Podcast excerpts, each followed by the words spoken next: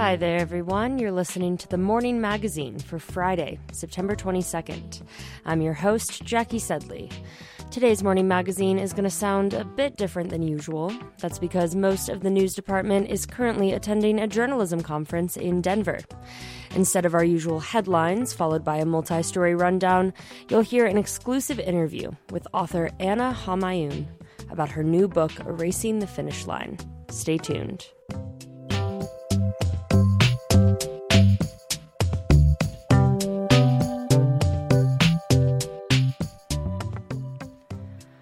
Author Ana Homayoun released her new book, Erasing the Finish Line. KGNU's Zack Thompson interviewed her about her book that paints a picture of what success can look like outside of college admissions. Here's their conversation. I'm talking with Ana Homayoun, author, academic advisor, and early career development expert. Today we will be discussing her book, Erasing the Finish Line. To start off, could you please give us an overview of your new book? Sure. So I've spent over two decades working with middle school, high school, and college students. And my focus is on executive functioning skills. So around organization, planning, prioritization, and work related skills.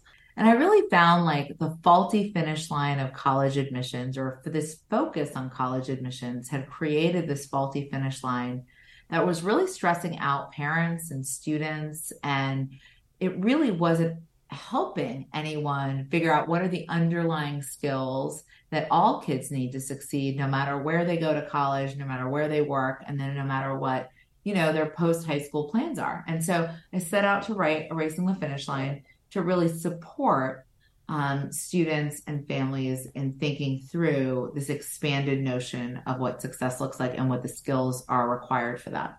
Outside of college, what is success really? Outside of making it into like your dream school or getting your dream job? Yeah. You know, that's a great question. And oftentimes people talk about success and no one's really able to define it the same way. So I think one of the things that's important that I talk about is how do we help people figure out what their own version of success looks like, irrespective of what other people are talking about? Because your definition and mine could be totally different, and that's okay. But what often happens in this faulty finish line is that we're focused on other people's definition of success, whether that's a certain type of school, a certain type of job, and it becomes this never ending cycle that nothing is ever, you know, good enough for um, for well-being. And that's just like an, and what we want to avoid. And my whole approach is using these four pillars that i talk about in the book to really create a framework for all people to feel like these are the things i should focus on for my overall well-being and also my long-term financial stability these four concepts or skills just what makes them so important throughout one's life well, each of them is different. So the first one that I talk about is systems. And so systems are based on executive functioning skills. So organizing, planning, prioritizing, starting and completing tasks, and adaptable thinking. And we know that a lot of times when we have this hyper focus on getting into a certain type of school or a certain type of experience, that we lose sight of those underlying habits and routines and daily happenings that really help us manage this. And we also know that feeling organized decreases our stress, right? So when we feel like we're on top of things, that we feel like we have a plan, we feel like, oh gosh, if something happens, I still have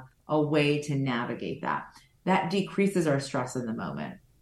And so that's a really key skill that we often overlook in school. We're not teaching that today.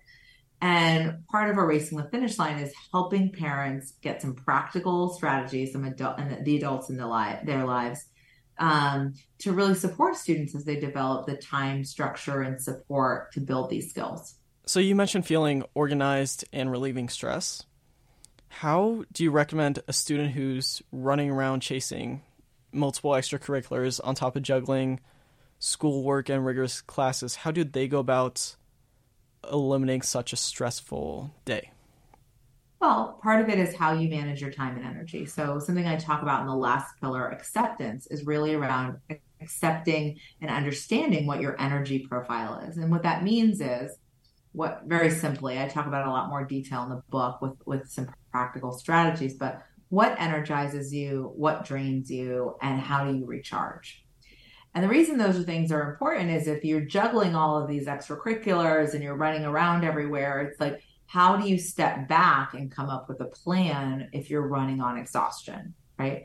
And so instead of doing that, how do we give students this underlying system, which I talk about in part one, that helps them figure out A, what's important to them? So, what are they doing because they enjoy it or they're curious about it or they're open about it?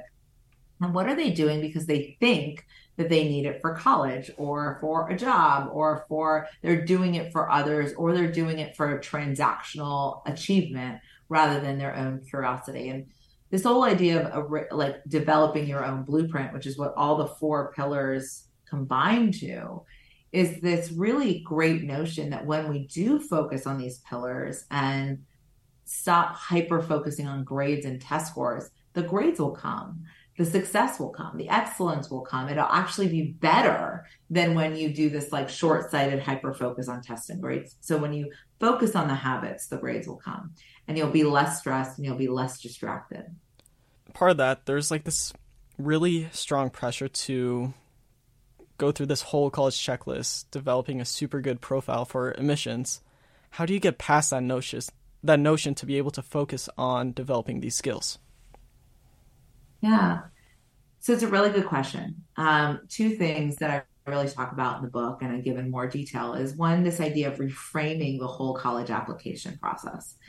And reframing means instead of saying, oh gosh, what do I need to do to get in for you to accept me? Is to really become, and this is what I talk about with the high school students, is a savvy consumer, is understanding who you are, what your values are, what your strengths are, what your opportunities for growth are. And know that you bring something really incredible to any university you attend, and that you are um, coming from a place of where are the multiple places that I could thrive? And when you do that, it reframes it from this like, oh my gosh, will they accept me to let me find the right places for me. And not, there's not just one. The whole goal of erasing the finish line is understanding that at any moment at our lives, there are multiple places where we can thrive and there are multiple spaces where we can thrive and that there is this opportunity at any moment to be to be open and curious about what our opportunities are. Um, I think we get caught up in what everyone else is doing. And again, the, the notion is not that we're trading off excellence or this ability to be our very best selves. In fact, we're doing that with less stress and less overwhelm and with more engagement and sense of meaning, which I think most students will say they're looking for.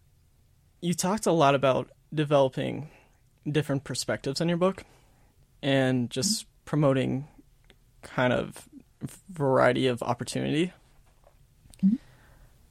How does that come into play with developing this perspective on college admissions and life skills? So, this idea of perspective is really about encouraging openness and curiosity to expand the narrow definition of success and also college, right? there are, you know, the, most people don't realize that the majority of colleges take the majority of students.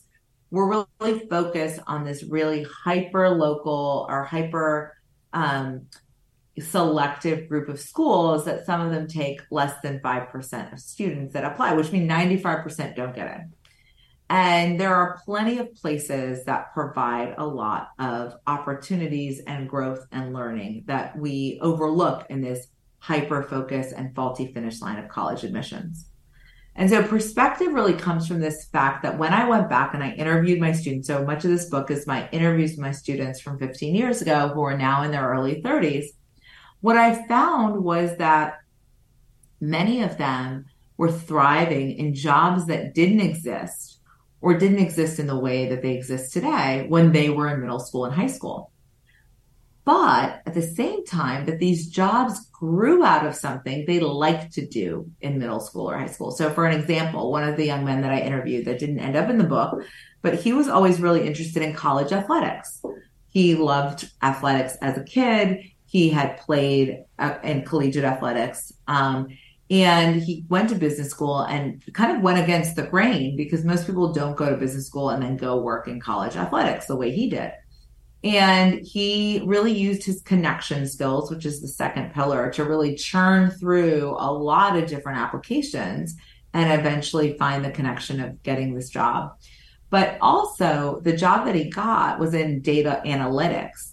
And he actually was the first person in the university that he that he started working at that had that job because it was brand new. So again, that idea of expanding perspectives, there's multiple ways to thrive or get to where you want to go. If he had just said, "Oh, I only want this kind of job in college athletics," or "This is the only thing that's option available to me," he would have limited his options. And that's the same thing that I talk about in terms of college. If you say, "Okay, this is the only kind of school, this is the only option, this is the only vision that I see as success," you really are limiting yourself and also feeling constantly in this uncertainty and overwhelm because there's only one sliver of what could work out to be good. And even when you get it, you may feel like not great. It might just not, it might never be satisfying instead of being open and curious and saying, okay, well, let's see what happens. And let me choose from my available options. I love that you asked this question because it's honestly the reason I wrote the book. Because when you're in high school, you're in this very like minute world that's insular that you're going to lunch and everybody's talking about college, who's where, who's applying where, and what's happening. And so I worked with these students and I went back to visit them 10 to 12 years later. And these were students, they were not all straight A students. They were all different. They had all different interests. And yet they were really, you know, when you read their stories, it's inspiring and also expansive in that there are, you know, were many, many different pathways. Two of them transferred schools. And you are at the first time where they're really uncertain, unless they applied to a private high school or private school before, or like whatever, they moved. This is the first time they're really uncertain about what what what's next, right? Like they are going to apply and they have to hear back, and that's where they kind of figure out what's next right? Mm-hmm. So, feeling about what are the options in that moment um, can be hard to look beyond. And so, what I encourage people to do this is actually a suggestion is to also, as a high school student, really make sure that you have multiple generations of people that you feel connected to. So, it's not just people that are your peers because it's like getting advice on college admissions from other high school seniors or other high school juniors is probably like not a great place to start, right? A lot of kids are going down the Reddit hole or figuring out like what's online. But if you can really stop and say, okay, let me talk to people who are five years older, 10 years older, maybe I talk to a cousin or a family friend and see, again, not just kids that are in college, but actually those who are five to 10 years out of college. And that's why I did that in the book because what was so hyper important to people senior year is like a, a, distant memory in the long term. And I want people to feel okay around that and to be able to expand their perspective to say, you know what, this is a moment in time. It's not the moment of time. For new listeners tuning in, I am talking with Ana Homayoun about her book, Erasing the Finish Line, which provides a perspective on achieving success outside of just making it into a top college and emphasizes the need for important life skills. I feel like making that leap of leap of faith in a sense can be kind of scary for a high school student who can't see maybe five, ten years down the line. So how would a high school student go uh, go about developing that blueprint or making that decision? So looking further down the line, there's another kind of jumping off points or fork in the road after college. What does that decision look like? Yeah. Well, that's really part of the reason I wrote this book is that when we focus on just getting into college, we underscore the the need to develop these skills around um, systems like our workflow, like managing a job, getting things done, you know, having a sense of urgency when important and not and knowing what's not urgent but is important and needs to get done. That's one. Connection, really being able to connect with people across differences and also feel a genuine sense of connection. I think a lot of times we get caught up in high school and college and beyond around perceived popularity. And really that causes us to overlook who are the people that are connected, are supportive of us, are connected to us, are feeling like amazing about who we are and want to support our success. Why don't we focus on those people instead of trying to be friends with people who may not be that interested in us, right? But yet we know, all of us know that that is a part of our story, um, typically, right? And that, you know, when we're going into the workforce, if we can focus on our systems and our connection, it also expands our perspective of like, okay, there's not just one type of job. There's not just one way to do a job. And honestly, our jobs are going to change and shift, and that we have to be okay with that and adapt and be flexible. And what's asked of us may shift based on technology, based on the changing economic forces. And that is just the way the world works right now. And that has to be something that we're able to be accepting of because a lot of times, you know, I've talked to a lot of young adults that have been like, well, I did everything they told me to to get into college, but what now? Or I got to this job and I, I don't really, they didn't really have job experience or work experience. And they're like, wow, working is hard um, because they weren't able to talk about these and build these skills while they were in teenage. That's why I feel like every teenager should work in the, with the general public in some way, whether it's in retail, whether it's in food service, whether it's at a water park, whatever, because I feel like you learn so many more skills around communicating, around problem solving, around being part of the world. And you learn how to think on your feet in a way that um, de-stresses you over time because no one thing is like the urgent, never, you know, thing. Um, so those are really important for again those those life skills that will take you beyond college. Whether you join the workforce, whether you leave your family home, whether you you know go to college and beyond, and and finally this idea of being really accepting of who you are, what your gifts are in the world, what your strengths are, what your opportunities for um, improvement or um, you know growth, and then what are the things you like to do and that there are many ways of pursuing that. Um, and one of the stories I tell in the book is a young man who loved music, and he in fact he transferred to Berklee College of Music, and then realized, you know, it wasn't going to work out. He didn't want to be a full time musician because for him that was a sense of financial instability that was going to be uncomfortable. So he'd rather have a full time job in a different sector and do his music as well. So music is still part of his life, but it isn't his full time job which has been really helpful for him because he's able to, you know, have certain things in his life that he feels more financially stable, but also allows him this ability to have the music that's so important to him.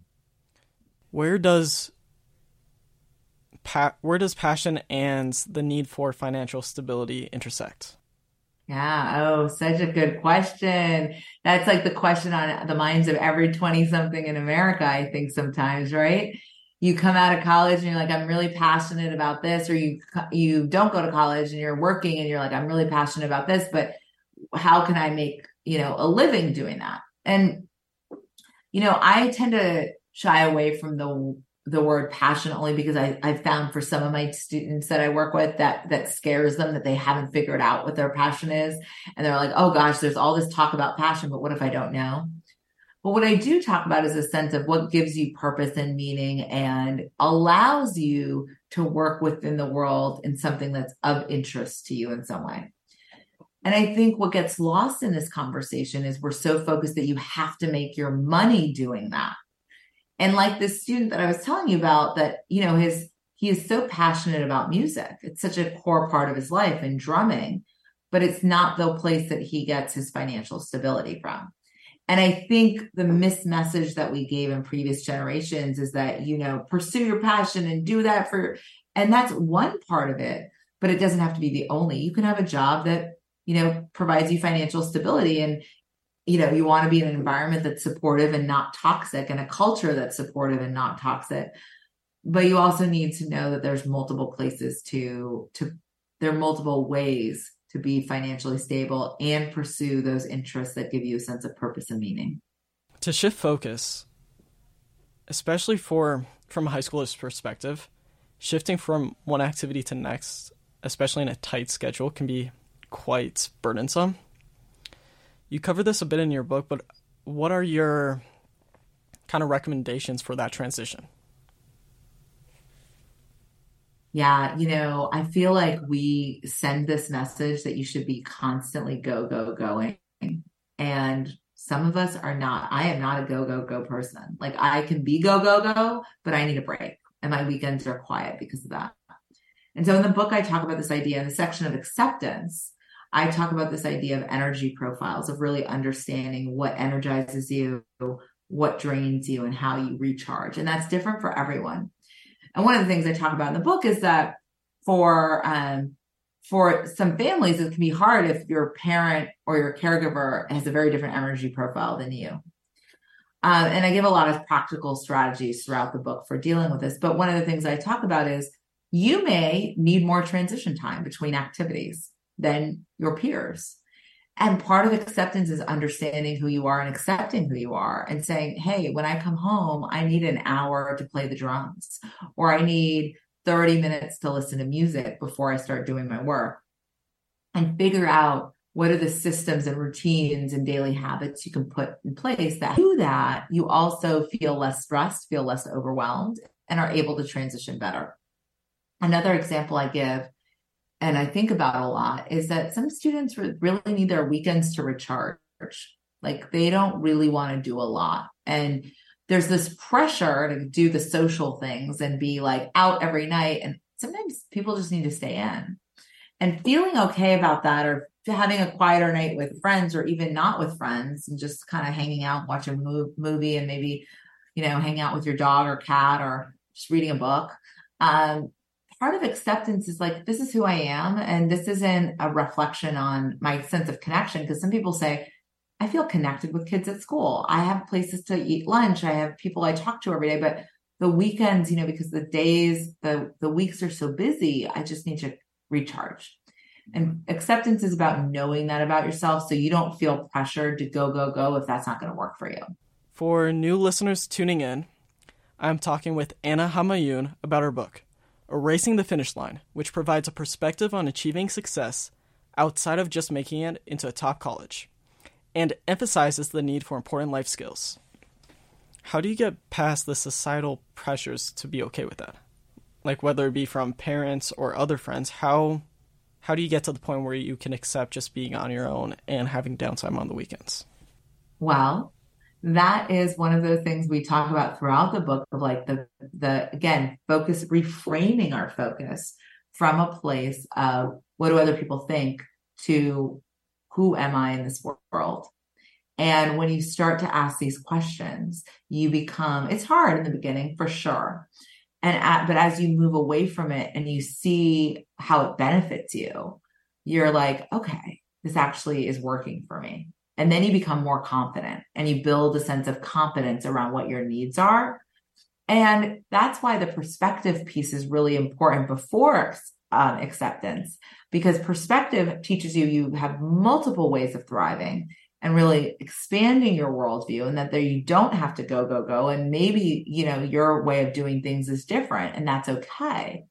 And then acceptance is really identifying who you are and what you need so again, this book is filled with a lot of practical strategies and ways of looking at this that you move through these four pillars and you get to this final idea of how do you build your own blueprint rather than borrow someone else's.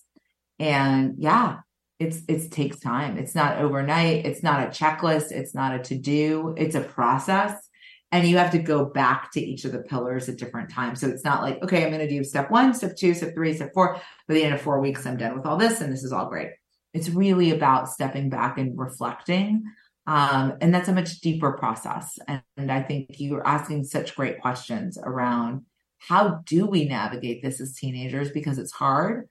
And part of it is that we also have to help parents and caregivers understand that this is a new framework, which is why it's called a new blueprint for success beyond grades and college admission because we want to transcend the previous notions of what success looked like. Wow. Sounds like a real like long learning process. So that's the important thing that it may it's rewarding and it really changes life lives in a good way. Yeah, I bet.